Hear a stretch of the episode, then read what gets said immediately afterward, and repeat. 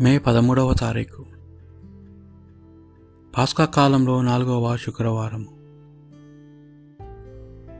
మొదటి పట్టణము అపోసల కార్యములు.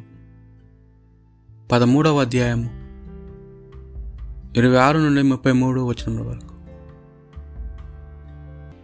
ఆ దినములలో పౌలు పిసిదియా అందలి అంత్యొక్కలోని ప్రార్థన మందిరంకు వెళ్ళి ఇట్లు పలికెను.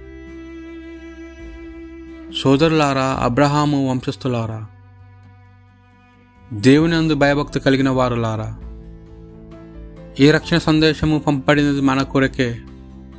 ఏలనా ఎరుసలమును నివసించు ప్రజలు వారి నాయకులు ఆయన రక్షకుడిని గ్రహింపలేదు. వారు ప్రతి విశ్రాంతి దినమున చదువుబడుచున్న ప్రవక్తల వచనములను అర్థము చేసుకొనలేదు.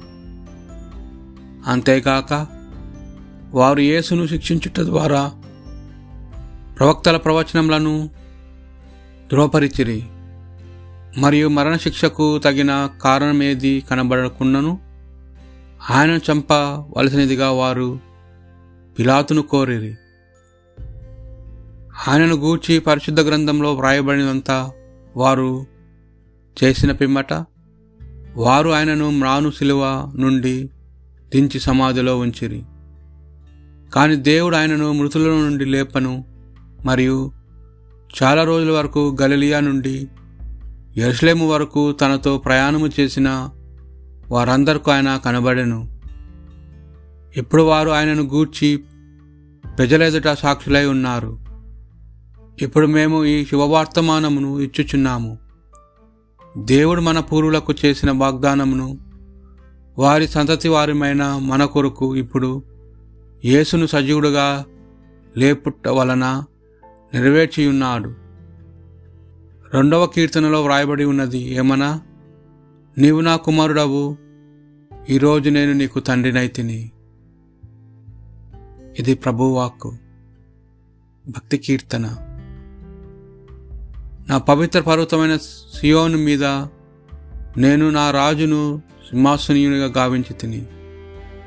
నేను ప్రభు శాసనమును ఎరిగించదను. ప్రభు నాతో ఇట్లనను.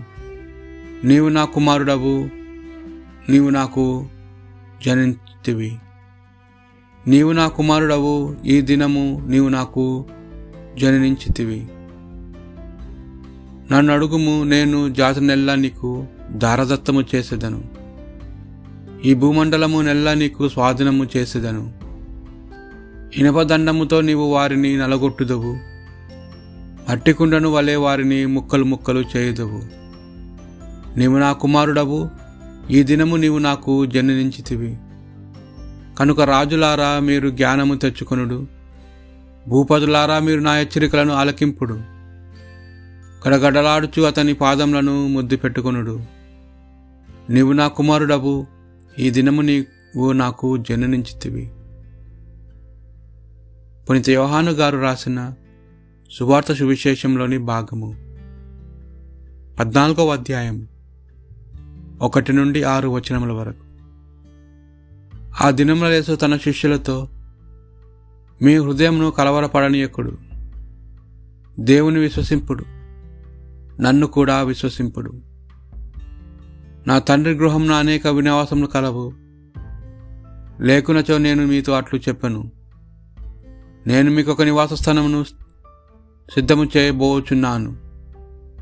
నేను వెళ్ళినచో మీకు ఒక నివాస స్థిరపరిచి మరలా వత్తును.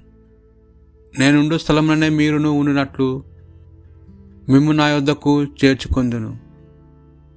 నేను వెళ్ళి స్థలంనకు మార్గము మీరు ఎరుగుదరు అనెను.